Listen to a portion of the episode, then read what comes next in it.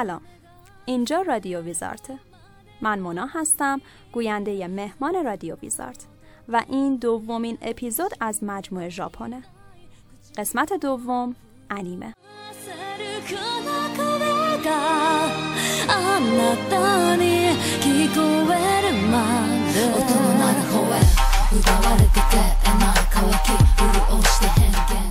همینطور که خیلیاتون می‌دونید به انیمیشن های ساخته شده تو ژاپن انیمه میگن. حالا ممکنه این انیمه ها با دست کشیده شده باشن یا با کامپیوتر ساخته شده باشن. خارج از ژاپن و تو انگلیسی به انیمیشن های ژاپنی به خصوص اونایی که داخل خود ژاپن تولید میشن انیمه میگن.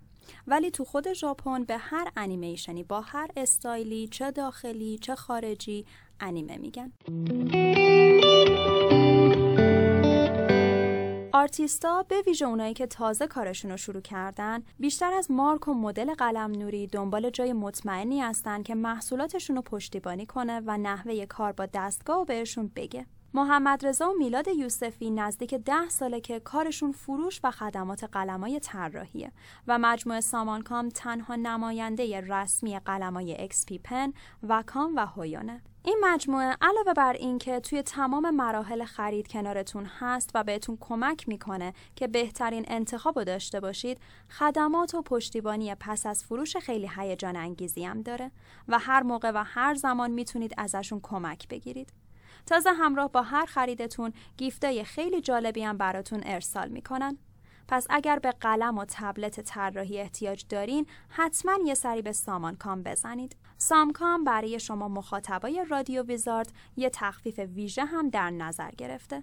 پس موقع خرید حتما از کد تخفیف ویزارد W I Z A R T استفاده کنید.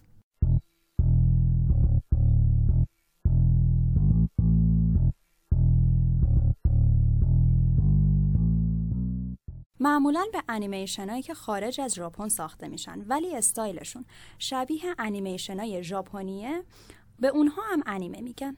اولین انیمیشن های تجاری ژاپن سال 1917 ساخته شدن. با الهام از کارای یک کاریکاتوریست به اسم تزوکا اوسامو. یه استایل هنری خاص دهه 60 به وجود اومد که تو دهه های بعدی گسترش پیدا کرد و باعث جذب تعداد زیادی مخاطب داخلی شد. انیمه از راه های مختلفی مثل پخش تلویزیونی، پخش شبکه نمایش خانگی یا از طریق اینترنت پخش میشه. علاوه بر انیمه های اورجینالی که ساخته میشن، اکثر انیمه ها اقتباس از مانگا، بازی های ویدیویی یا لایت ناول هستند. و به ژانرهای مختلفی تقسیم بندی میشن که هر کدوم مخاطب خاص خودشو داره. انیمه یه فرم از رسانه است که تنوع توش زیاده. روش های ساخت و تولیدش هم با توجه به فناوری های جدید مدام داره تغییر می‌کنه تا خودشو با تکنولوژی های جدید سازگار کنه. همزمانم چند تا هنر مثل گرافیک، شخصیت پردازی و سینماتوگرافی با هم دارن ترکیب میشن. در مقایسه با انیمیشن های غربی انیمه کمتر روی حرکت تمرکز می‌کنه و بیشتر توجهش سمت جزئیات صحنه افکت های دوربین مثل panning زوم یا نماهای زاویه داره. تازه تو انیمه از استایل هنری متنوعی استفاده میشه و نسبت و اندازه های شخصیت ها می‌تونن کاملا از همدیگه متفاوت باشن. ولی یکی از ویژگی های فیزیکی کاراکترها که تقریبا تو همه انیمه ها به خصوص انیمه های قدیمی تر مشترکه چشمای بزرگ اکثر کاراکتراست که احساسات رو به خوبی بتونن نشون بدن سگدست یه فروشگاه آنلاین مانگا، کمیک، آرت بوک و کتابای اورجینال خارجیه. حتما خیلی پیش اومده که مانگا و کمیک خریدید ولی از کیفیت چاپش یا حاشیه زیاد اطراف صفحه کلافه شدید یا اینکه دنبال یه آرت خاصی همه فروشگاه رو زیر و رو کردید یا شاید حتی دوست داشته باشید کتابا و کمیک های کمیاب و کالکت کنید و مجموعه شخصی خودتون رو داشته باشید. سگدست دقیقا همون جاییه که باید برید. مجموعه سگدست برای مخاطبای رادیو ویزارد شرایط خرید با تخفیف ویژه رو گذاشته. پس حتما موقع خرید بهشون کد تخفیف ویزارد W I Z A R T رو بدید.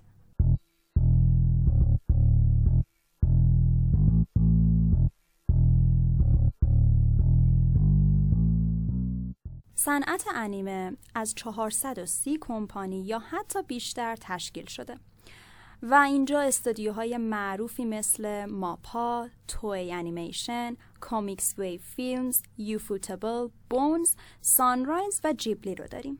از دهه 80 هم صنعت انیمه تونسته با افزایش دوبله ها، زیرنویس های خارجی، پخش از سرویس های اشتراکی و شبکه های اینترنتی موفق بشه کلی مخاطب از هر جای دنیا جذب کنه تا جایی که سال 2016 انیمه 60 درصد از انیمیشن های تلویزیونی رو به خودش اختصاص داده بود. یکم بریم عقب ببینیم اصلا اولین انیمه ها چجوری به وجود اومدن. صنعت فیلم تو ژاپن اوایل قرن 20 متولد میشه. انیمه هم یه جورایی به اون دوران برمیگرده ولی قرن گذشته انیمه تونست به یکی از اصلی ترین ستونای فرهنگی ژاپن تبدیل بشه. تو اون دوران اولیه برای تولید انیمیشن از تکنیک رایج سل استفاده نمی کردن بلکه از روش های دیگه مثل طراحی با گچ، طراحی مستقیم روی فیلم، کاغذهای برش داده شده یا چیزای دیگه استفاده می شد. کم کم خیلی از تکنولوژیایی که الان استفاده میشه به صنعت تولید انیمه های ژاپنی اضافه شد مثل صدا، رنگ، سیستم چند دوربینه و حتی همون تکنیک رایج سل. ولی به خاطر شروع جنگ جهانی دوم خیلی از انیمه های تولید شده تو دهه سی میلادی بیشتر ابزاری برای تبلیغ پروپاگاندای دولتی شده بودند تا وسیله‌ای برای سرگرمی. تو اپیزود مربوط به والت دیزنی تکنیک cel رو براتون کامل توضیح دادیم. برای آشنایی بهتر باهاش می‌تونید اپیزود رو گوش کنید. ولی اگر بخوام خلاصه بگم تو تکنیک cel یه background جدا طراحی می‌شد و کاراکترها روی ورقه های transparent طراحی رنگ و animate می شدن. بعدش با جابجا کردن لایه های مختلف راحتتر و زنده تر از تکنیک های دیگه انیمیت انجام می شد. نکته جالب دیگه اینه که تو اپیزود والت دیزنی هم گفتیم که تو دوران جنگ بیشترین تولیدات دیزنی برای تبلیغ پروپاگاندای دولت انجام می‌شد. حالا می‌بینیم که این ور دنیا تو ژاپن هم همچین اتفاقی افتاده. بعد از تموم شدن جنگ جهانی دوم یا اگه بخوام دقیق تر بگم سال 1948 اولین کمپانی مدرن تولید انیمه که هدفش تولید انیمه های سرگرم کننده بود به وجود اومد. اولین تولیدات سینمایی این کمپانی یعنی کمپانی توی کاملا به سبک فیلم های والت دیزنی بود. البته تعجبی هم نداشت چون تو دنیا والت دیزنی محبوب بود و ژاپن هم از این قاعده مستثنا نبود. یکی از نمونه های مهم و کلیدی این کمپانی حماسه جادوگری و نینجایی به اسم شونن ساروتوبی ساسکه بود. که سال 1959 ساخته شد و اولین انیمه ای بود که تو آمریکا هم پخش شد. ولی به هیچ وجه نتونست مثل فیلم راشومون کروساوا سر صدا کنه. راشومون اون فیلمی بود که تونست صنعت فیلمسازی ژاپن به کل دنیا معرفی کنه.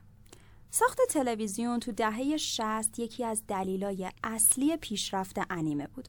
از مهمترین و اولین انیمه سریالی توی دو تا اقتباس از مانگای محبوب سالی جادوگر و تتسوجین 28 گو اثر یوکویاما بودن. سایبورگ 209 شوتارو هم یکی دیگه از اقتباسهای بزرگ این کمپانی بود. تا اینجای کار انیمه های ژاپنی توسط ژاپنی ها برای ژاپنی ها ساخته می شدن ولی خب آروم آروم جای خودشونو تو کشورهای انگلیسی زبانم پیدا کردن سال 1963 زمانی بود که اولین انیمه مهم به آمریکا صادر شد. اونم چیزی نبود جز انیمه استرو بوی. این انیمه از مانگای تزوکا اوسامو اقتباس شده بود. داستان این انیمه در مورد یه پسر ربات با قدرت‌های خارق‌العاده است. این انیمه به لطف تلاشای فرد لاد از شبکه NBC پخش شد. بعدها هم یکی از نوستالژی های چند نسل قبل خودش شد. ولی خب خالق این مانگا بجز کشور خودش ژاپن جاهای دیگه دنیا تقریبا ناشناس باقی موند. سال 1968 استودیوی انیمه سازی تاتسونوکو از همین الگو پیروی کرد. یعنی با اقتباس از یه مانگای داخلی یه انیمه خیلی محبوب خارج از کشور تولید کرد. این انیمه که اسمش اسپید ریسر بود توسط پیتر فرنانز به آمریکا آورده شد. این پیتر فرنانز یه چهره خیلی مهم تو گسترش انیمه خارج از ژاپن بود. بعدها کارل مسک و سندی فرانک هم همین کار رو برای انیمه های سریالی دیگه تکرار کردن. ولی زمان انتشارشون فقط یه تعداد کم از مخاطبا متوجه شدن که این انیمه ها برای مخاطبای غیر ژاپنی بازسازی شده بودن. اونم به صورت خیلی خاص. علاوه بر دوبله انگلیسی اگر چیزی هم مورد قبول شبکه پخش کننده نبود سانسور و حذف می‌شد. پخش انیمه زمان زیادی این شکلی گذشت تا بالاخره مخاطبا خواستار تولید انیمه های اورجینال شدن دهه هفتاد میلادی محبوبیت بالای تلویزیون باعث کم رونق شدن صنعت فیلم ژاپن چه live action و چه انیمه شد. خیلی از انیماتورها که فقط روی انیمه های سینمایی کار می‌کردن به سمت تلویزیون جذب شدن. این دوره زمانی بود که آزمون و خطاهای زیادی انجام شد. از اون طرف هم سبکای انیمه ای داشتن گسترش پیدا می‌کردن. از این موضوع هم قافل نشیم که خیلی از تروپ های رایج تو انیمه تو این دوره به وجود اومدن. تروپ اصولا یعنی اتفاقای مشابه یا شخصیت های مشابهی که تو انیمه ها وجود داره. اینجوری مخاطب خیلی سریع می‌تونه یه تصور خاص از شخصیت ها یا موقعیت ها توی ذهنش داشته باشه. مثل یه تروپ خیلی خیلی معروف و رایج که یه جورایی کلیشه هم شده. وقتی که شخصیت اصلی دم مرگ و یوهو سوپرمن میشه. یا یتیم بودن شخصیت اصلی. یا حتی همین طراحی رایج موی سیاه برای شخصیت های مکمل و درونگرا و موی رنگی برای شخصیت های اصلی و اجتماعی. خب حالا برگردیم به بحث اصلیمون. داشتم می‌گفتم که تو این دوره چیزای جدیدی به انیمه اضافه شد. یکی دیگه از این تغییرات ظهور ژانر مکا بود. همون انیمه هایی که با ربات‌ها یا وسایل نقلیه قول پیکر سر و کار دارن. افزایش محبوبیت انیمه تو جهان چشمگیر شده بود به طوری که انیمه هایدی محبوبیت زیادی تو کل اروپا، آمریکای لاتین و حتی ترکیه پیدا کرد. حالا که حرف از هایدی شد بذارید یه چیز کوچولو درباره انیمه های دوران کودکیمون بهتون بگم تئاتر شاهکار جهان یا همون World Masterpiece Theater یه مجموعه از انیمه های سریالیه که از 1969 تا 1997 از شبکه فوجی پخش می شد. این انیمه ها اکثرا اقتباسی از ادبیات غرب بودن. شرکت تولید کننده این مجموعه هر سال یک کتاب انتخاب می‌کردن و یه انیمه حدوداً 50 قسمتی از روش میساختن. تقریبا همه ما با این انیمه ها آشنا هستیم. صدا سیما چندین بار این انیمه ها رو دوبله کرده بود و هر کدوم از شبکه های مختلف پخش می‌کرد. آنشرلی با موهای قرمز، هایدی، دختر آلپ، ماجراهای تام، بچه های کوه آلپ، خانواده دکتر ارنست، هنا دختری در مزرعه، زنان کوچک، بابا لنگ دراز، موش کوهستان، همه اینا انیمه هایی هستن که ما دوران کودکیمون رو باهاشون گذروندیم. با اینکه این انیمه ها بچه ها رو به عنوان مخاطب اصلی خودشون در نظر گرفته بودن و منبع اقتباس خیلیاشون کتابای کودکان بودن محتوای اونا به خصوص تو ساله اولیه بیشتر بالغانه بود از اونجایی که انیمیشن های کودکانه آمریکایی محتوای خیلی لطیفتری نسبت به انیمه ها داشتن فقط تعداد کمی از انیمه های مجموعه تئاتر شاهکار جهان تو تلویزیون آمریکا پخش شد. البته که صدا سیما بدون توجه به این مسائل هر کدوم از این انیمه ها رو که دلش می‌خواست تو برنامه کودک پخش می‌کرد. و اگه یکم به ذهنتون فشار بیارید احتمالا دست کم یکی دو تا خاطره از گریه کردناتون موقع تماشای این داستانای غم به یادتون میاد. اکثر انیمه های این مجموعه تم مشابهی دارن. کاراکتر اصلی یا یتیمه یا تک والده اگرم پدر و مادری داره قطعا تو طول داستان اونا رو از دست میده. لوکیشن داستان یه شهر واقعیه و زمان داستانم اوایل قرن 19 تا اواسط قرن 20 معمولا یه کاراکتر حیوان هم توی این انیمه ها وجود دارن داشتیم درباره افزایش محبوبیت انیمه تو کل جهان صحبت می کردیم. دهه 80 شاهد ظهور چند تا استودیوی بزرگ انیمه بودیم. انیماتور سابق استودیوی توی یعنی میازاکی و همکارش تاکاهاتا استودیوی جیبلی رو راه اندازی کردن. استودیوی گایناکس هم که بعدها انیمه اوانجلیون رو تولید کرد تو همین دوره تأسیس شد.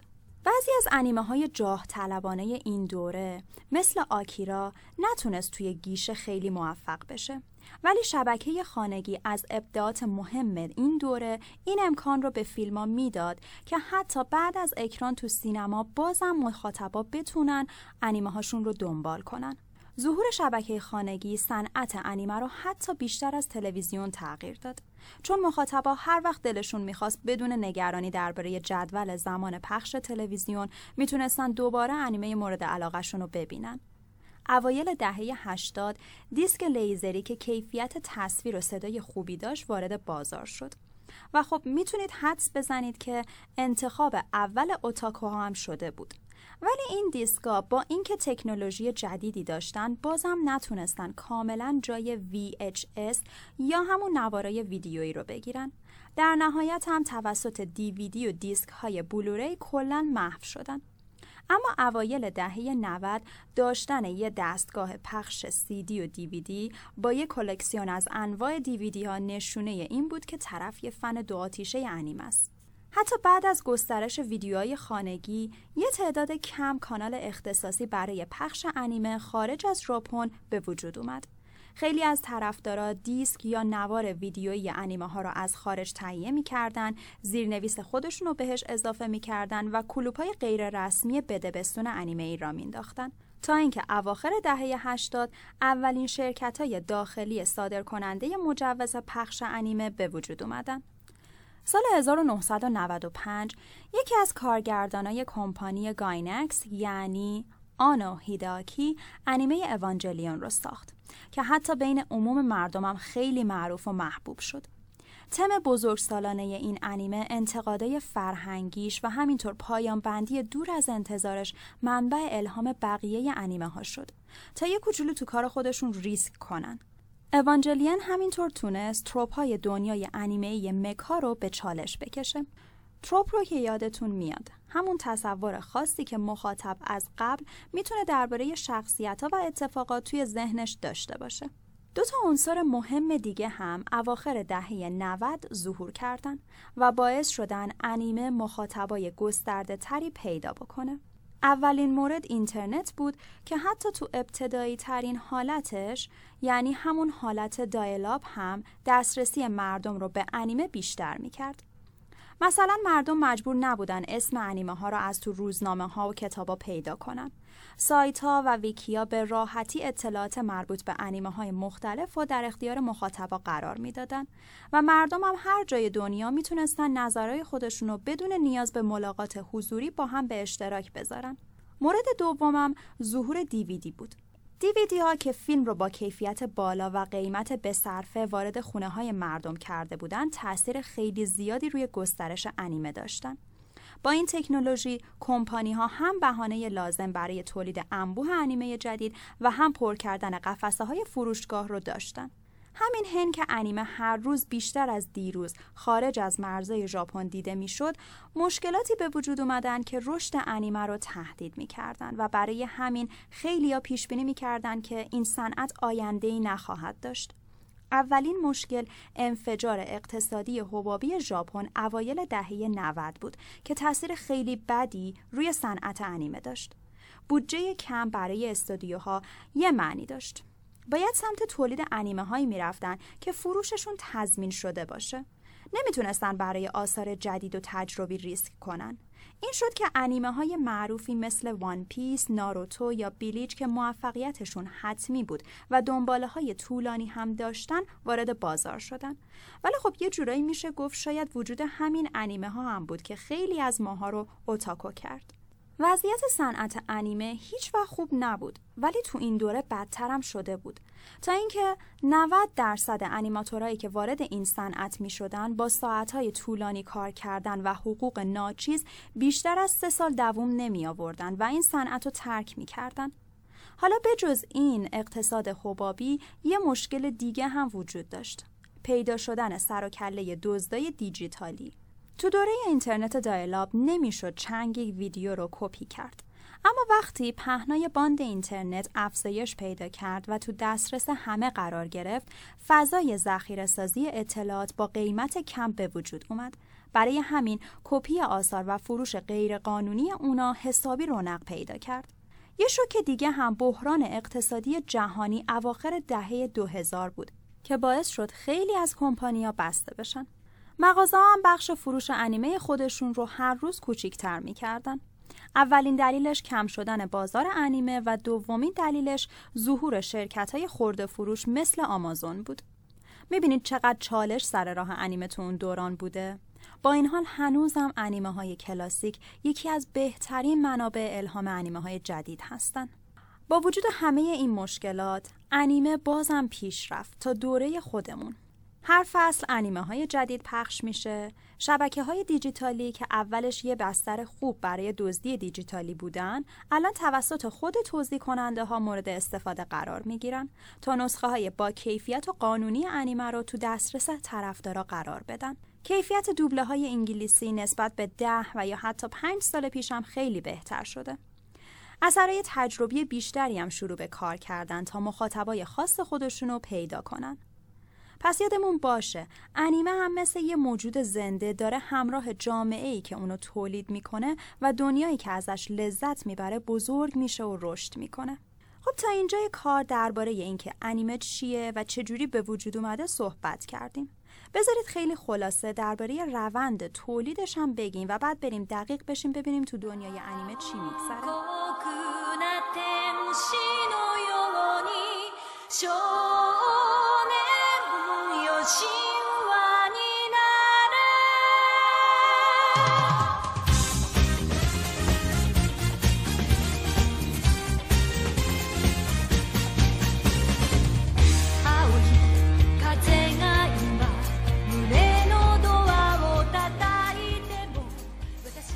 اولین مرحله ساخت انیمه دریافت چراغ سبزه. طبیعتا هر انیمه ای که ساخته میشه باید با یه ایده داستانی شروع بشه. سه منبع اصلی انیمه رو یادتونه؟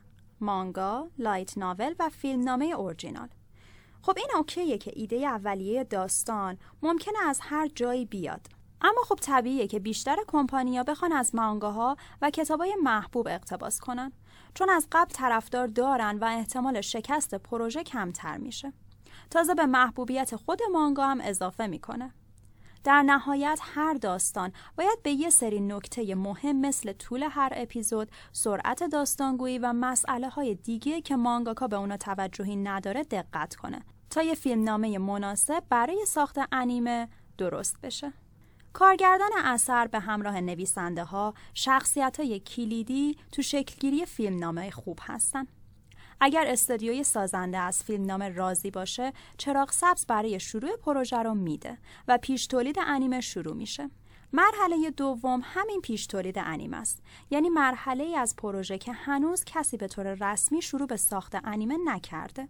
همه فیلم ها و سریالا این مرحله پیش تولید رو دارن که مدت زمان اون بستگی به چیزای زیادی داره مثل سایز پروژه یا مقدار بودجه‌ای که برای پروژه مورد نیازه.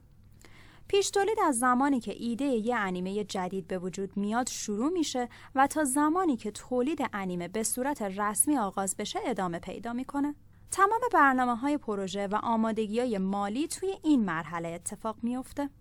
تو مرحله پیش تولید باید گرفتن مجوز ساخت، ثبت داستان، استخدام افراد مناسب و جذب سرمایه گذار توسط تهیه کننده ها انجام بشه.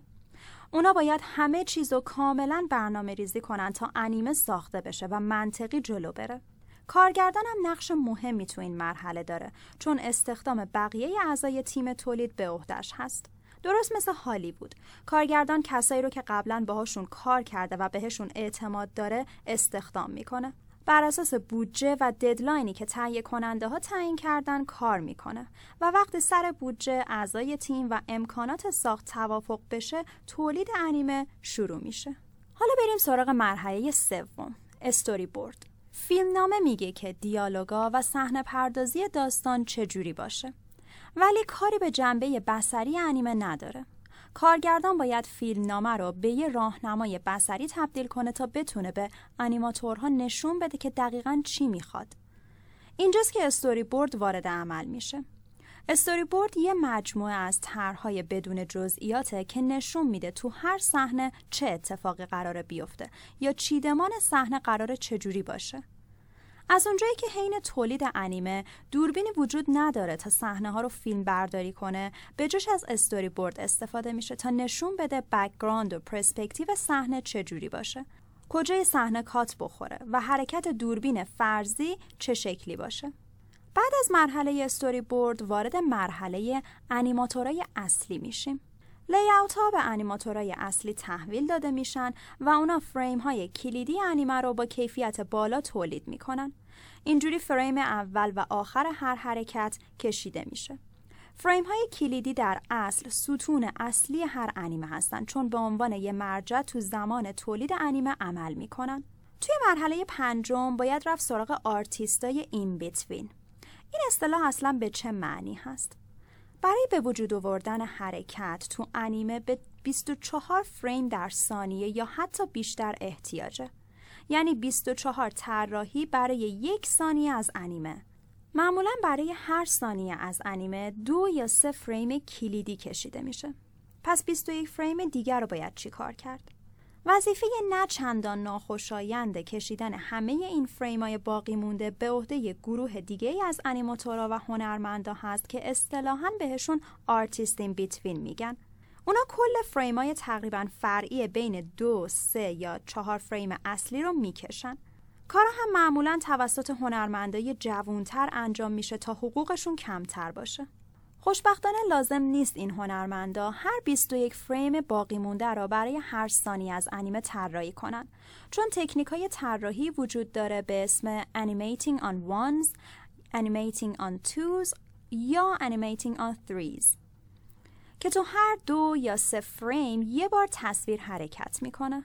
معمولا کیفیت فریم ها توسط یه سرپرست اختصاصی کنترل میشه. با این حال گاهی تو بعضی تولیدات بزرگ مثل ناروتو که برنامه زمانبندی تولید و پخش انیمش خیلی سرسام آور بود اجازه میدن یه سری فریمای عجیب و غریب و ناقص توی انیمه باقی بمونن. احتمالا الان همتون یاد چهره داغون پین توی مبارزه معروفش افتادین. مرحله یکی مونده به آخر بخش دیجیتالی هست. این روزا مهم نیست تولید انیمه چه شکلی شروع میشه. موضوع اینه که در نهایت تو فرمت دیجیتال به پایان می‌رسه. وقتی که تیم انیماتورا کارشون تموم میشه همه فریما باید رنگ بشن تا این فریمای رنگی روی background قرار بگیرن. الان دیگه برای انیمه های مدرن تو این مرحله از جی یا همون گرافیک کامپیوتری استفاده میشه. و در آخر می‌رسیم به مرحله نهایی. انیمه فیلم سامد نیست. پس هنوز کارای زیادی برای انجام دادن باقی مونده. صدا پیشه ها باید با صدای خودشون به شخصیت ها جون بدن. خب تو این مرحله انیمه ای که کار تولیدش تموم شده باشه یا تقریبا تو قسمت های نهایی باشه به استودیوی دوبله فرستاده میشه تا صدای کاراکترها و محیط ضبط بشه. موسیقی متنم اینجا بهش اضافه میشه. بعد از انجام همه این کارا اپیزود کامل شده آماده پخشه و این فرایند برای اپیزود بعدی دوباره تکرار میشه. حالا که فهمیدیم انیمه چطوری تولید میشه بد نیست یه سر به تأثیر گذارترین انیمه های قرن بیست بزنیم. چون یه سری انیمه ها تاریخ ساز شدن و چیزای جدیدی به این صنعت اضافه کردن.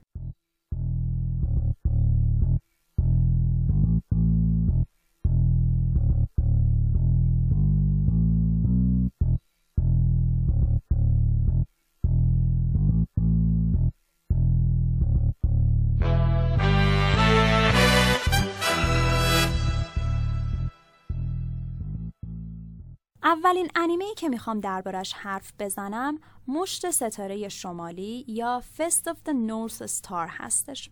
این انیمه داستان یه رزمیکار رو روایت می‌کنه که اسمش کنشیرو هست و می‌تونه فقط با یه ضربه حریفش رو شکست بده. کنشیرو توی دنیای فراخر و زمانی به آدمای ضعیف کمک می‌کنه. تک کلام کنشیرو هم خیلی جالبه. اون درست قبل از زدن ضربه نهایی به حریف خودش میگه که اومای و مو شیندریو یعنی تو قبلا مردی. این تکه کلام بین طرفدارا خیلی معروف شد. مثل تکه کلام داتابایو که محال ندونید برای کدوم شخصیته. انیمه بعدی جنگنده فضایی یاماتو یا استار بلیزرز هست. وقتی به یک گروه از فضانوردا مأموریت غیر ممکن نجات زمین داده میشه اونم ویرونه های یک کشتی جنگی مربوط به جنگ جهانی دوم به اسم یاماتو رو به یه سفینه فضایی تبدیل می‌کنن و آماده میشن تا به سفری یک ساله اون سر دنیا برن. معمولا یاماتو رو یکی از مهمترین انیمه های تاریخ به حساب میارن. محبوبیت یاماتو تو دهه هفتاد قبل از اون هیچ وقت دیده نشده بود. گستردگی جهان این انیمه، داستان پخته اون و عناصر علمی تخیلیش توجه طرفدارای بزرگسال رو به خودش جلب کرده بود و همین طرفدارا بودن که اولین فندومای انیمه ای رو به وجود آوردن. پخش سریال یاماتو تو سال 1974 از تلویزیون ژاپن شروع شد ولی انتشار فیلم یاماتو سال 1977 بود که این انیمه رو به یه عالم طرفدار جدید معرفی کرد. این فیلم انقدر محبوب شد که طرفدارا برای خودشون گروههایی درست می‌کردن تا به سازنده هاش فشار بیارن که قسمت دوم انیمه رو هم بسازن. گفته میشه که احتمالا فرهنگ انیمه بینی و فن انیمه بودن از همینجا شروع شده. خب حالا دیگه قطعا نوبت انیمه موبایل سوت گاندام هست. این انیمه یه اپرای فضایی حماسی بود که اواخر دهه هفتاد ساخته شد. داستان درباره ربات‌های قولپیکری هست که توسط انسانها کنترل میشن تا قسمت‌های مختلف منظومه شمسی رو تحت کنترل در بیارن. تو این انیمه هیچ شخصیتی کاملا بد یا کاملا خوب نیست و تاکید ویژه‌ای روی پرداختن به مسائل سیاسی داره. روندی که میشه گفت تقریبا انیمه محبوب Legend of the Galactic Heroes هم پیش گرفت. انیمه گاندام اولین بار سال 1979 تو ژاپن پخش شد و به احتمال زیاد یکی از مشهورترین فرانچایز های تاریخ انیمه تو ژاپنه و در کنار یاماتو از تأثیر گذارترین و مهمترین انیمه های تاریخ این کشوره. تا سالها بعد از انتشار انیمه اصلی گاندام، سریالا، فیلما و بازی زیادی با محوریت کاراکترها و داستان گاندام ساخته می شدن. اما بیایم ببینیم چطور این انیمه اورجینال انقدر محبوب شد. اواخر دهه هفتاد سریال های رباتی تو تلویزیون ژاپن کم نبودن. اما چیزی که گاندامو از بقیه جدا می کرد واقع گراییش بود. تقریبا همه ربات های محبوب اون زمان توانایی های اقراقامیز داشتن ولی گاندام اینجوری نبود. بیشتر از اینکه فانتزی باشه علمی تخیلی بود. رباتای گاندام تا حد زیادی از قوانین روزمره فیزیک پیروی می‌کردن و برخلاف رباتای دیگه که حالت جادویی داشتن ماهیت اونا کاملا مکانیکی بود این ربات از سوخت هسته‌ای تغذیه می‌کردن، صدمه می‌دیدن، نیاز به تعمیر و نگهداری داشتن و معمولا به شکل عجیب و غیرقابل باور تغییر شکل نمی‌دادند. یکی دیگه از دلایل موفقیت گاندام محصولاتش بود، به خصوص مدلای پلاستیکی رباتا. این مدل‌ها کیفیت خوبی داشتن و جزئیات ربات‌ها رو به خوبی نشون می‌دادن. گاندام همونطور تاثیر زیادی روی نسل بعدی انیماتورا گذاشت. نسل نوجوانی که گاندام و یاماتو رو تماشا می‌کرد به نسل اوتاکو معروف شد. یادتونه که تو سری قبلی پادکست گفتیم اوتاکوها فنای انیمه و مانگا هستن که یه سریاشون هم خیلی دو بعضی از اعضای نسل این اوتاکوها با الهام از انیمه های محبوب دورانشون بعدها انیمه های معروف خودشون رو ساختن. به عنوان مثال آنو هیداکی کارگردان اوانجلین به شدت از یاماتو که تو سن 14 سالگی تماشا کرده بود تاثیر گرفت. حالا وقتشه سری به انیمه روباتیک مایکروس بزنیم. الان دهه هفتاد تموم شده و شروع دهه هشتاده. مخاطبای ژاپنی مجبور نیستن مدت زیادی صبر کنن تا نسل اوتاکو اولین انیمه بزرگ خودشو روونه تلویزیون کنه. سال 1982 پخش تلویزیونی ماکروس شروع شد. درسته که یه سری پیشکسوت های صنعت انیمه هم تو تولید ماکروس نقش داشتن ولی مغز متفکر و خلاق پشت این انیمه هنرمندای جوون و نسل اوتاکو بودن. کاواموری شوجی خالق ماکروس اولین بار بعد از دیدن فیلم اول یاماتو تصمیم گرفت انیماتور بشه. کاواموری همون سال اول تحصیلش تو دانشگاه به عنوان یکی از دیزاینرهای فیلم دوم یاماتو استخدام شد. تا زمانی که کاواموری به سال دوم تحصیلش برسه روی چند تا پروژه کار کرده بود تا در نهایت استودیوی نوع ایده ماکروس رو تایید کرد. کاواموری تمام طول دانشگاهش رو صرف کار روی ماکروس می‌کرد. آخر سرم برای اینکه بتونه تمام وقت تو صنعت انیمه کار کنه از دانشگاه انصراف داد. کاواموری دوست دوران مدرسه و دانشگاهش به اسم هاروهیکو رو استخدام کرد تا طراحی شخصیت های ماکروس رو انجام بده و هاروهیکو هم به بهترین شکل ممکن این کار رو انجام داد. داستان ماکروس از این قراره که یه فضاپیمای قول پیکر بیگانه روی زمین سقوط می‌کنه و انسانها از تکنولوژی اون برای سفرهای بین ستاره ای استفاده می‌کنن. ولی بعدش می‌فهمن که صاحبای اصلی سفینه در اصل تو انتظار رسیدن اونا هستن. این انیمه کاراکترهای خیلی زیادی داره با تم حماسی ولی نقطه قوت اصلیش مبارزه های فضایی کاراکترها و رشد شخصیتی و روابط عاطفی بین اونهاست. یکی از تفاوت‌های بارز ماکروس و گاندام هم همینه. اینکه برخلاف گاندام ماکروس یه درام جنگی جدی نیست. به عنوان مثال نقش اول ماکروس بهترین خلبان داستان نیست.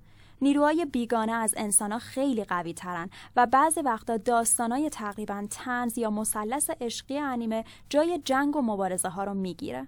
اما در عین حال این انیمه می‌تونه نفسگیر و عجیب و غریب هم باشه و همین ترکیبیه که اونو موندگار کرده. حالا به نظرتون وقتش نیست از انیمه محبوب و بینظیر نئون جنسیس اوانجلین حرف بزنیم؟ صحبت کردن راجع به اوانجلین ساده نیست. هرچی که بخوام بگم قبلا هزاران بار به شکلهای مختلف گفته شده. اوانجلین تو زمان خودش یه پدیده جهانی بود. درست زمانی که گفته می‌شد صنعت انیمه دچار رکود شده اوانجلین جوری توجه عمومو به خودش جلب کرده بود که قبل از اون هیچ انیمه تلویزیونی دیگه ای موفق به این کار نشده بود اوانجلین موفق شد تصورات و کلیشه ها یا حتی تروپ های رایج انیمه ای رو که تو ذهن مردم نقش بسته بودن پس بزنه. حتی افراد عادی رو هم پای تلویزیون کشیده بود. گفته شده که ده میلیون نفر تو ژاپن قسمت آخر اوانجلین رو تماشا کردن و فیلمش 28 میلیون دلار فروش کرد. وضعیت جوری بود که حتی اگه کسی اوانجلین رو ندیده بود حتما در موردش شنیده بود. اوانجلین محصول ذهن خلاق هیداکیه. هیداکی از بچگی اوتاکو بود و کاملا تو دنیای داستانای علمی تخیلی غرق شده بود. پس اصلا جای تعجب نداشت که تو کالج با کسایی نشست و برخواست داشته باشه که علایق مشترکی دارن. در نهایت هم هیداکی و دوستاش استودیوی گاینکس رو تأسیس کردن. گاینکس از اولم یه استودیوی معمولی نبود. اوایل یه عده دانشجوی تازه کار که انیمه های آماتور می ساختن اونجا کار می کردن. ولی استعداد و علاقه زیادشون باعث شد شرکت باندای که تو کار تولید اسباب بازی بود به اونا اعتماد کنه و ساخت اولین انیمه سینماییش رو بهشون بسپاره. اینجوری بود که گاینکس اولین انیمه خودش به اسم The Royal Space Force به تهیه کنندگی باندای رو ساخت. این انیمه سال 1987 پرخرج ترین انیمه ای بود که تا اون زمان ساخته شده بود. البته تو گیشه چندان موفق نبود اما منتقدای بین المللی به اون لقب شاهکار رو داده بودن.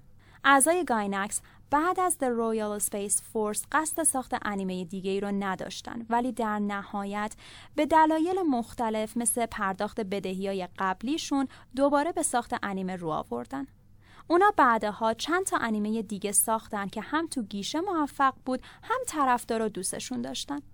ولی سال 1995 با انتشار اوانجلیان بود که تونستن جای پای خودشون رو تو این صنعت محکم کنن. اوانجلیان یه جورایی پروژه شخصی هیداکی به حساب میاد. از اونجایی که هیداکی خودش یه اوتاکو بود دقیقا می‌دونست طرفدارا چی می‌خوان و همونو ساخت. طرفدارا تو اوانجلین امیدا، ترسا، رویاها و فانتزی های خودشون رو می‌دیدن.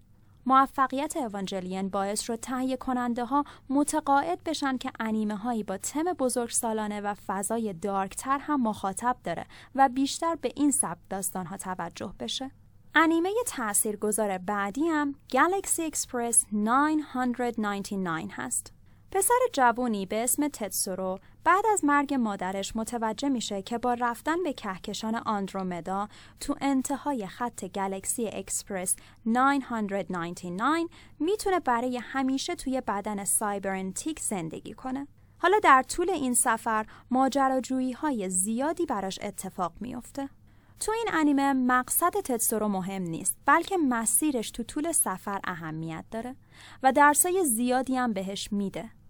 گلکسی اکسپرس 999 یه جور حال و هوای فلسفی و متفکرانه هم داره که خیلی از انیمه ها تلاش می‌کنن به اون حال و هوا برسن ولی تا حالا موفق نشدن.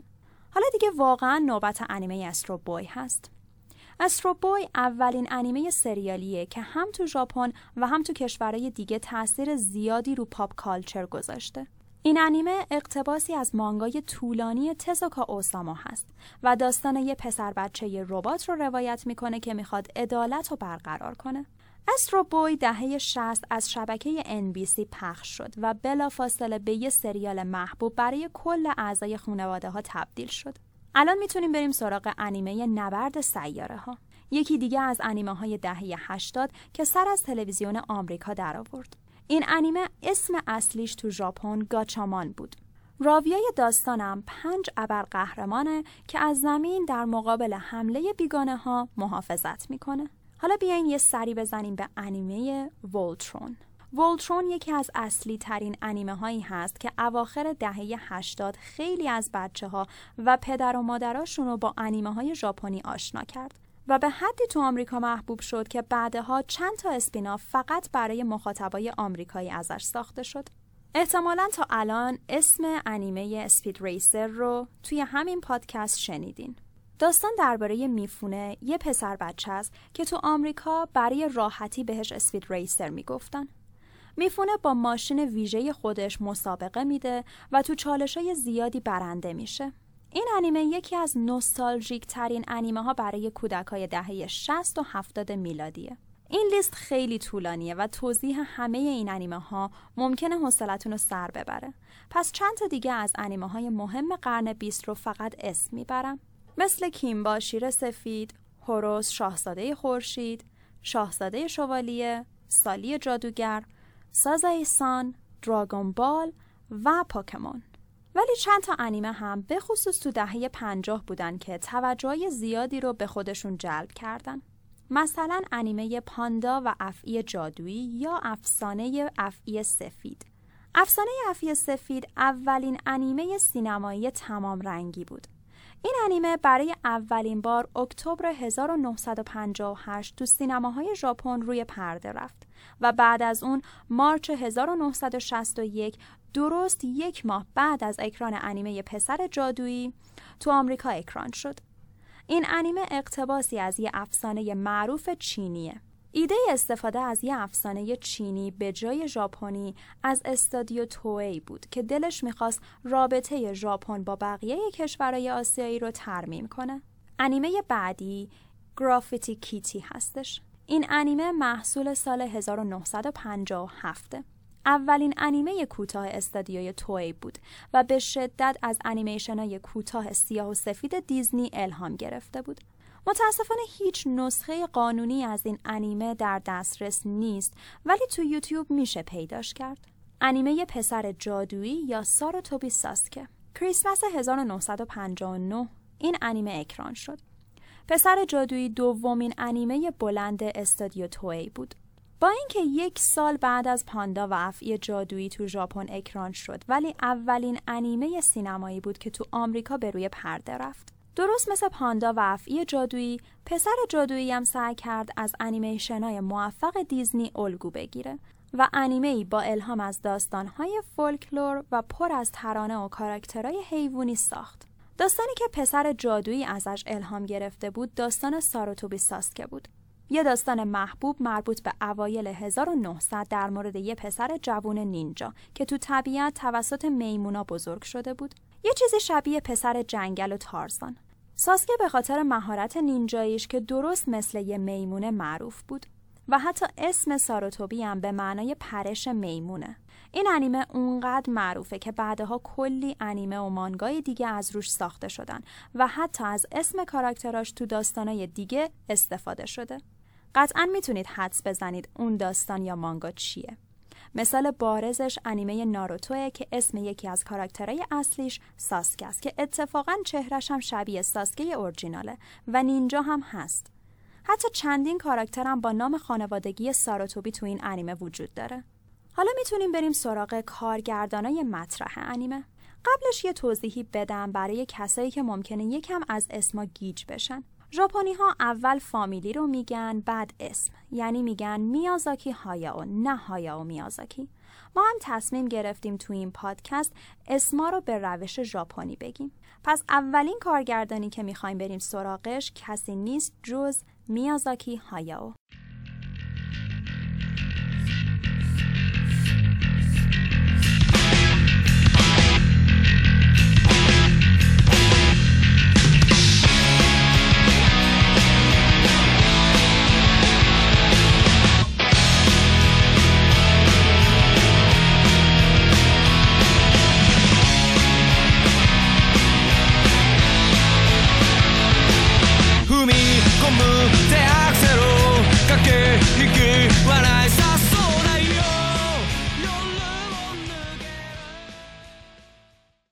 کسایی که انیمه تماشا نمی‌کنن هم با میازاکی و دنیای شگفتانگیزش آشنایی دارن. اون به همراه تاکا هاتایساو که موقع کار تو استودیو توی با هم آشنا شده بودن، استودیو جیبلی رو تأسیس کرد. البته این استودیو تو ژاپن اصلا اینجوری تلفظ نمیشه ولی به خاطر تلفظ انگلیسیش معروف شده و همه بهش جیبلی میگن تو جیبلی میازاکی فیلمای زیادی با کارکترهای زن قوی و تم حفاظت از محیط زیست ساخت و به جرأت میشه گفت یکی از معروف ترین چهره های صنعت انیمه در بین مردمه. چند تا از آثار معروف میازاکی قلعه متحرک هاول، شاهزاده مونونوکه و همسایه من توتورو هست. کارگردان بعدی هم همکار میازاکیه. تاکاهاتا ایساو با اینکه تاکاهاتا از شریک خودش میازاکی کمتر شناخته شده ولی اونم از کارگردانای بزرگ این صنعته. تاکاهاتا سال 2018 درگذشت و تا آخرین لحظات زندگی خودش در حال فعالیت بود. علاوه بر کارگردانی فیلمای خودش، تهیه کنندگی چند تا از فیلمای میازاکی را هم به عهده داشت. آثار معروفش انیمه جادویی افسانه شاهزاده کاگویا، مدفن کرمهای شبتاب و همین دیروزه. واقعا نمیشه تو این لیست کارگردانا اسمی از کن ساتوشی برده نشه. آثار کن ساتوشی جزو شناخته شده ترین کارای دنیای انیم است. فیلمای کن فضایی سورئال و نمادگرایانه دارن. کن ابتدا کار خودش رو به عنوان مانگاکا شروع کرد ولی بعدها با کارگردانی فیلمای خودش معروف شد. کن سال 2010 تو سن 46 سالگی به دلیل سرطان لوزالمعده درگذشت. مرگش خیلی شوکه کننده و ناگهانی بود چون بیماریش رو علنی نکرده بود. آثار معروفش هم پرفکت بلو، پاپریکا، عامل پارانویا و بازیگر هزاره هست. تقریبا همه می‌دونیم که کارگردانای هالیوودی زیادی مثل نولان از کن ساتوشی الهام گرفتن. البته خیلی جاها دیگه اسمش رو نمیشه گذاشت الهام و بیشتر شبیه کپیکاری هستش. کارگردان بعدی واتانابه شینچیرو هست. بهترین انیمه های بزرگ سالانه اوایل 2000 محصول ذهن واتانابن. واتانابه کار خودش رو تو استودیو سانرایز شروع کرد. ولی بعد از اون به صورت انفرادی کابوی بیباپ رو ساخت. اگرچه بیشتر آثارش علمی تخیلیان ولی بعضی از کاراش هم فضای کاملا متفاوتی دارن. مثل Kids on the Slope یه انیمه درام در مورد چند تا نوجوان که به موسیقی جز علاقه دارن. آثار شاخص واتانابه کابوی بیباپ، سامورای چمپلو و Space Dandy هستن. خب دوباره تو این لیستم یه سری به آنو هیداکی می‌زنیم می‌بینید این آدم و آثارش چقدر تأثیر گذار بودن؟ هیداکی که یکم قبل ترم بهش اشاره کردیم شهرت خودش رو مدیون اوانجلیان هست. هیداکی همیشه بهترین خودش رو موقعی نشون می‌داد که کنترل کامل روی پروژه داشت و گفته شده تو پروژه های دیگه که مجبور شده ایده های دیگران رو اجرا کنه تو لاک افسردگی فرو رفته. البته اوانجلیان هم با اینکه تماما کار خودش بود اما نتیجه بیماری افسردگی تمام این سالها فعالیتش بوده. کارهای مهم هیداکی نئون جنسیس اوانجلیان، نادیا راز دریاهای آبی و هیزن هر سرکیومستنسز هستند. کارگردان بعدی هوسودا مامورو هست. کارای حسودا روی روابط خانوادگی تمرکز دارن. حسودا یه بار برای کار روی قلعه متحرک هاول استخدام شد اما تو همون مراحل اولیه چون ایدههاش به حس و حال استودیو جیبلی نمی‌خورد پروژه رو ترک کرد. آثار معروفش فرزندان گرگ، دختری که در زمان پرش می‌کرد و پسر و دیو هستن. بیایم سری بزنیم به کارای اوشی مامورو. اوشی مامورو کارگردان یکی از معروفترین انیمه های تاریخ شبه درون پوسته یا همون گوست این شل هست. آثارش مورد تحسین خیلی از کارگردانه خارج از ژاپن مثل جیمز کامرون و خواهران واچوفسکی هستش. از سال 1977 اوشی تو این صنعت فعال بوده و جوایز زیادی هم دریافت کرده. تقریبا تو هر سبکی هم کار کرده. چند تا از آثار معروفش شبه درون پوسته، انجلز اگ و یوروسه یاتسورو هستن. الان دیگه می‌تونیم بریم سراغ اوتومو کاتسوهیرو. اوتومو خالق آکیراه. انیمه کلاسیک دهه 80 که شگفت ترین تکنیک های انیمیشن سازی موجود در اون دهه رو به کار گرفت. اوتومو فقط کارگردان آکیرا نبود بلکه مانگای آکیرا رو هم خودش طراحی کرد. اوتومو تو طول دوره کاریش برنده جایزه های خیلی زیادی شد ولی چندین ساله که نه مانگا و نه انیمه جدیدی ازش منتشر شده. آثارش هم آکیرا، متروپولیس و live action موشیشی هست. و در آخر جای خالی این لیستم با اسم شینکای ماکوتو پر میشه. شینکای کار خودش تو صنعت انیمه رو از سال 1999 با ساختن یه انیمه کوتاه شروع کرد. این انیمه پنج دقیقه‌ای خیلی جایزه برد و راه شینکای برای ساخت انیمه های بعدی رو راحت تر کرد. شینکای به محض اینکه از قرارداد خودش برای ساخت انیمش مطمئن شد از کارش تو شرکت بازی های ویدیویی انصراف داد و به ساخت انیمه صداهای ستاره ای در دوردست مشغول شد اکثر انیمه های شینکای تم عاشقانه و فانتزی دارن آثار شاخصش هم نام تو، باغ کتاب، بچه هایی که آواهای گم شده را دنبال می کنند 5 سانتیمتر در ثانیه هستند. خب این لیست می‌تونه خیلی طولانی تر باشه ولی ما اینجا سراغ مهمترینا رفتیم. قبلتر راجع به همهگیری انیمه و شروع صادراتش به کشورهای دیگه صحبت کردیم. گفتیم که اوایل غیرقانونی پخش می شدن و بعد شرکت هایی به وجود اومدن که قانونی انیمه ها رو تو کشورهای دیگه پخش کردن. اما هنوزم یه سری انیمه ها برای پخش تو کشورهای مختلف سانسور می شدن. حالا این بین حتی چند تا انیمه وجود داره که کلا پخششون تو یه سری کشورها ممنوع شده. بریم ببینیم چیا هستن و علت این ممنوعیت چیه.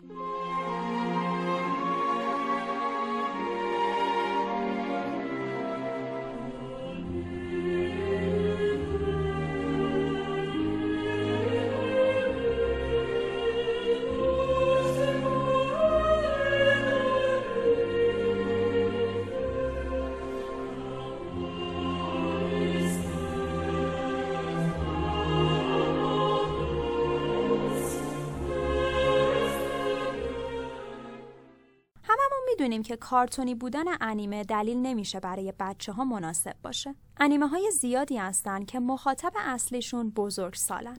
ولی تو بعضی کشورها یه سری انیمه ها رو حتی برای بزرگ سالان هم مناسب نمی‌دونن و پخششون رو ممنوع کردن. مثلا انیمه انگل یا کیسیجو. چین سال 2015 38 انیمه سریالی رو ممنوع کرد که عجیب ترینشون انیمه معروف انگل یا پاراسایت هست. دلیل خاصی برای ممنوعیت این انیمه اعلام نشد ولی احتمالاً به خاطر خونریزی و خشونت بالا این تصمیم گرفته شده. دومین انیمه توی این لیست انیمه Tokyo Ghoul هستش. Tokyo Ghoul یکی از پرفروش ترین مانگاها و محبوب ترین انیمه هاست. ولی پخش این انیمه تو چین ممنوعه چون عقیده داشتن جوونا رو تشویق می‌کنه که رو صورت خودشون گلدوزی کنن. احتمالا همه با این جمله یاد یه شخصیت معروف افتادیم. گفته میشه صحنه های خشن و غیر اخلاقی این انیمه هم یه علت دیگه برای ممنوعیتشه. سومین انیمه هم انیمه شوجو سوباکی هستش.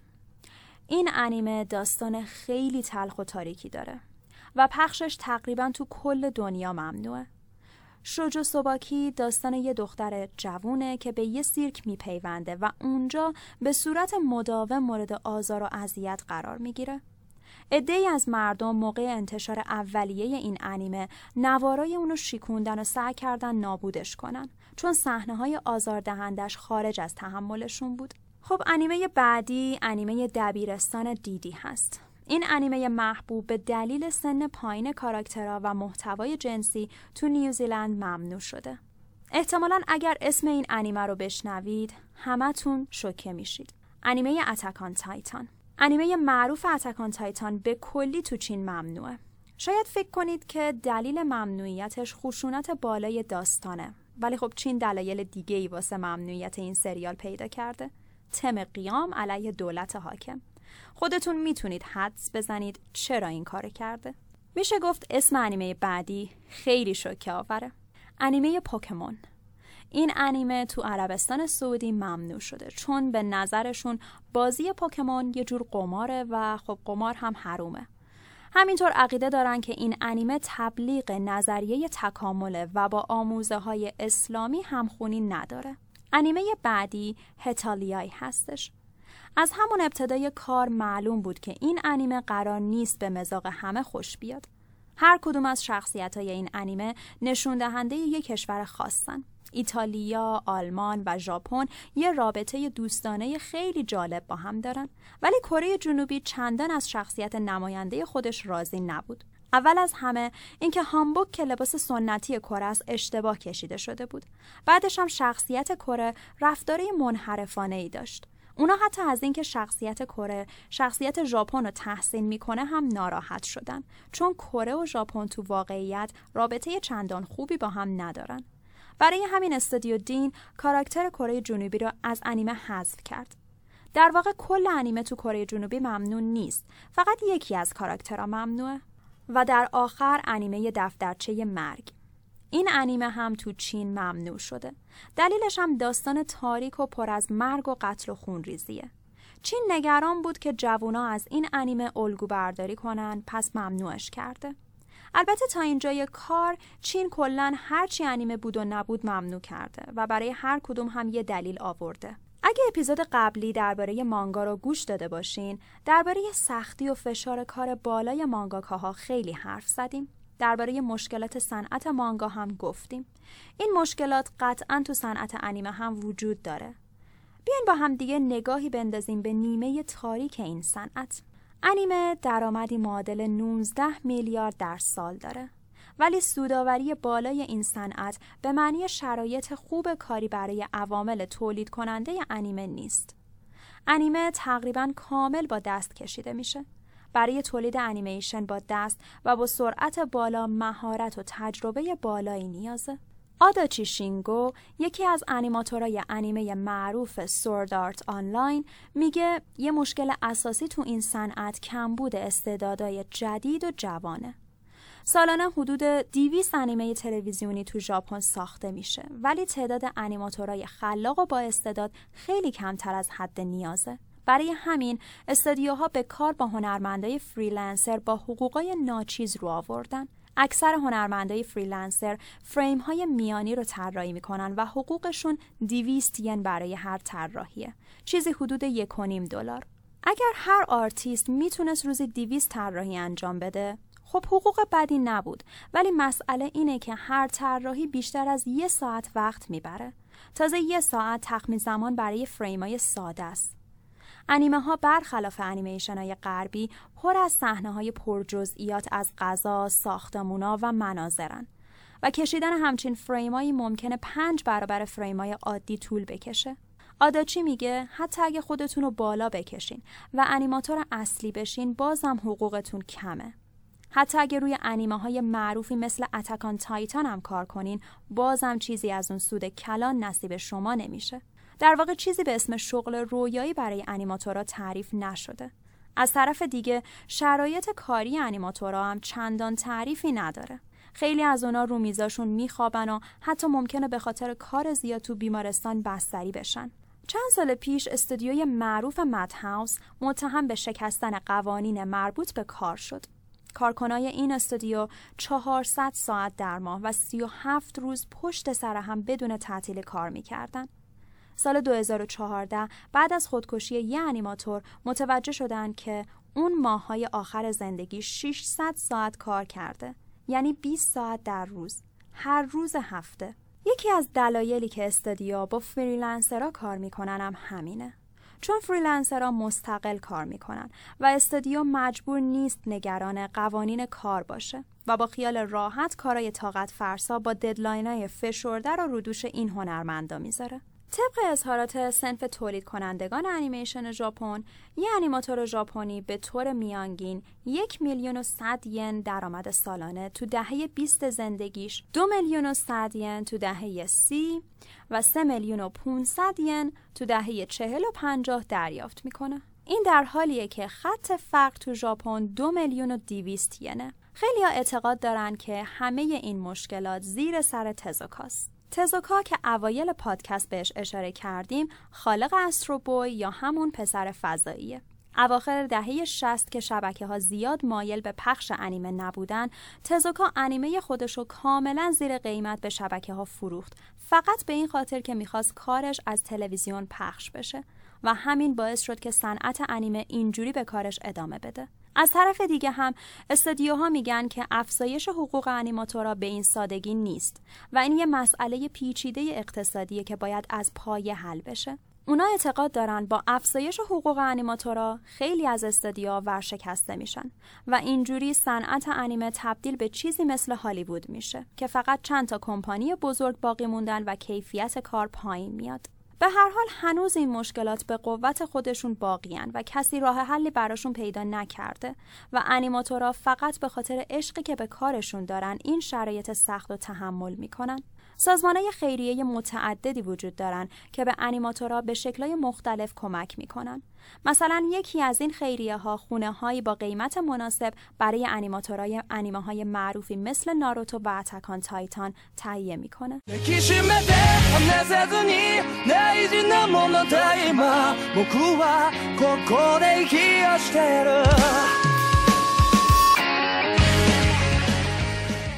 چیزی که شنیدید دومین اپیزود از سری پادکست های ژاپن و درباره انیمه بود. یادتون نره که نظرات و پیشنهاداتتون رو برامون بنویسید تا بتونیم اپیزودهای بعدی رو بهتر و با کیفیت تر درست کنیم. ممنون میشم اگر تو هر پلتفرمی که به رادیو ویزارد گوش می‌دید ما رو follow و subscribe کنید. مخصوصا تو CastBox و اگر از محتوای این اپیزود خوشتون اومد اونو با دوستتون به اشتراک بذارید. تا اومدن اپیزود بعدی اینستاگرام ویزارد به آدرس ویزارد دات رو دنبال کنید تا پسته تکمیلی که درباره این پادکست منتشر می‌کنیم و از دست ندید. توی این اپیزود من، مونا مناجاتی و کیمیا قاسمی تیم تحقیق و مشاوره بودیم. نسترن مختاری کار ترجمه رو به عهده داشت. آرش ناصر، سریا مختاری و هانیه زهرایی هم کارای هماهنگی، پشتیبانی، گرافیک و ادیت رو انجام دادن. ممنون از همتون که به این اپیزود گوش دادید. تا اپیزود بعدی خدا نگهدار.